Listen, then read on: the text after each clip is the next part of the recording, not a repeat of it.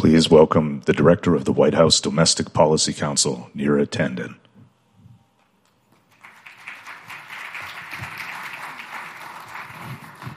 Good morning, everyone. It's really a great honor to be with you here. And as Director of the President's Domestic Policy Council, I have the great privilege of overseeing the White House's policy work on Native affairs. This is critical work for the president, and therefore it is critical work for us. And we are lucky to have our senior policy advisor for Native Affairs, Liz Reese, lead our work. Liz, would you stand up?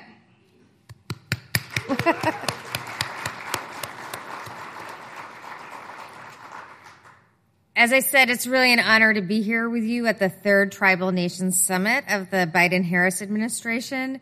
The summit demonstrates our commitment to our relationship with tribes, with the president's participation, the vice president's participation, and really a tremendous uh, participation of the cabinet and sub cabinet. We are here to truly demonstrate our commitment to ensuring uh, the success of tribal nations and really demonstrate the nation to nation relationship. I just want to say, uh, take a moment to say how grateful we are uh, for Secretary Haaland's le- leadership in not just leading the summit, but her work day to day, uh, month to month, year to year to ensure the, the success of our relationship and really drive not just the Department of Interior, but agencies across government uh, with White House partnership to essentially make sure we're doing everything we can uh, to ensure the success of tribal nations. As my co-chair of the White House Council on Native American Affairs, I'm, proud, I'm proud to work alongside her on these issues. And just to say, she's just been an extraordinary leader uh, and one the president deeply relies on on these issues. And that is why, uh, and, and, and really her focus has been the nation to nation relationship as it has been the president's. And that's what I want to really talk to you about today, because when we think through the nation to nation relationship, it really boils down to one word respect. Respect for tribal leaders, respect for tribal governments, and respect for tribal nations. And that idea is, is founded on a simple principle, which is that tribal nations are sovereign nations. Uh, you, as leaders, know what's best for your communities. You know what the needs of young people, families, elders, you know much better than the federal government, and that's why it's time for our policy, policies to reflect that. And that is exactly the principle behind the president's executive order that he signed yesterday. The focus there is to usher in a new relationship between tribes and the federal government. And it recognizes that in our past, we've had a relationship that was at best patronizing and disrespectful and at worst, really embraced disastrous policies that very much harmed tribal nations, focused on assimilation and really termination of tribal of tribes themselves. And this is why we've tried to have a sharp break. As you know, 50 years ago, our policies began to change. The federal government began to embrace the concept of self determination and respect for tribes. And this EO builds on that progress. It centers the core wisdom that tribal autonomy is central because it's about tribal nations' fundamental right to govern, but also to have the resources for tribal governments to do the work they need to do. And that's why this, uh, that's why these programs, uh, the focus of the EO is to ensure these programs across the federal government and the new investments we make in infrastructure in the Inflation Reduction Act that we are really driving agencies to give you as much autonomy as possible, as much flexible funding as possible, as little red tape, as little uh, as little strings attached as possible. As the president said yesterday, we are committed to working with you to usher in this new era because recognizing the importance of tribal autonomy is not only good policy; it represents the way in which we address our trust and treaty obligations. Now, a prime example of, the progr- of a program that better respects tribal sovereignty is the Indian Health Service. Having worked on healthcare policy now for much of my career, I know how crucial the Indian Health Service is to tribal communities and how, how important it is in our healthcare system.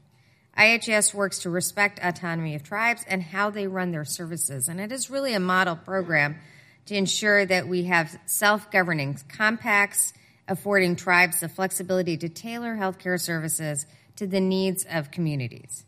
That is part of why I'm so exceptionally proud of our work to secure historic advance appropriations for the Indian Health Service, which is really just a way of saying that the Indian Health Service should be able to plan, it should be able to uh, fund for years to come. Uh, right now, or in, in previous years, it has been funded on a year to year model. It is the only part of our federal healthcare investments that are funded on a year to year model, and that is why it's really critical that we move uh, move towards giving IHS the ability to make plans. Um, IHS is not a discretionary program. It is not something that should just be year to year. It is an essential program. Um, we like to say that discretion, discretionary programs mean you can really choose. We can't really choose with IHS. We can't really choose year to year to fund. We have to fund forever. And IHS is providing essential services, life saving care to Native people across the United States. And, and that is why we are proud of moving to this concept of being able to plan for the future.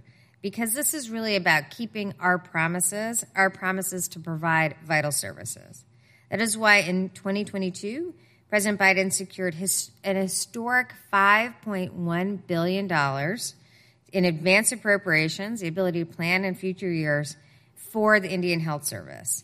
And that is critical funding um, that we need to ensure continues in the years to come. As a result, the doors of IHS facilities remain open even in the event of a government shutdown. That is really critical because uh, we know that we face con- congressional threats year to year, month to month often. This historic funding also gives IHS long overdue funding stability and predictability.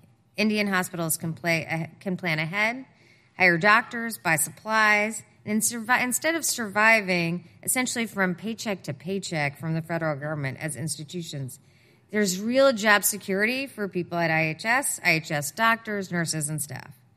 We're not done though. This year, President's, the President's FY24 budget provides an additional $3 billion for the Indian Health Service for a total of $8 billion, really historic funding. Through the Indian Self Determination Act, Congress recognized the importance of increased tribal decision making in the nation to nation relationship between the United States and tribes.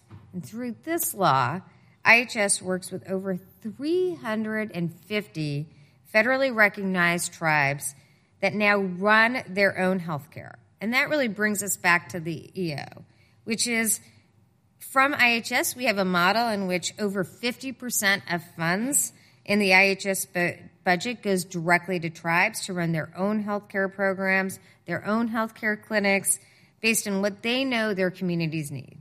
Tribes overwhelmingly have agreed that having the ability to design healthcare systems and clinics that work and s- servicing institutions that work for you provide a comprehensive approach to health and wellness is one of the greatest benefits of tribal self government programs. And it is a model for our EO. It is a way that we are demonstrating, we really are pushing agencies to look at this model of funding, one in which there's really co stewardship, co managing, co leadership of programs so that uh, tribal nations receive the funding that they deserve, but also have the governing uh, the power to govern that our nation to nation relationship demands. IHS is an incredible example of what's possible when we partner with tribes and take owner and allow tribes to take ownership of programs. It's a model that we will, as I said, be driving agency to agency. I know there's more work to do to build on that spirit of collaboration and partnership, and I look forward to partnering with you as well. Just to step back, I think from the perspective of the Domestic Policy Council, we are really proud of the work over the last several years to uh, take on specific issues uh, of concern, but also really infuse our focus on the nation to nation relationship across the government, whether it's through how we look at public lands, it, whether it's how we're investing new uh, dollars from the infrastructure law, the CHIPS Act, uh, the IRA Act, and uh, the Inflation Reduction Act, but it's also fundamentally how we look across government to ensure that we are providing uh, the autonomy that is the basis of respect for the nation to nation relationship. And on behalf of the Biden Harris administration, I really do want to expend, extend my gratitude, uh, my, res- my respect, and my thanks for your leadership as we continue our conversations about the best way to move forward in the 21st century with the nation to nation relationship between the United States and our tribal leaders. Thank you so much.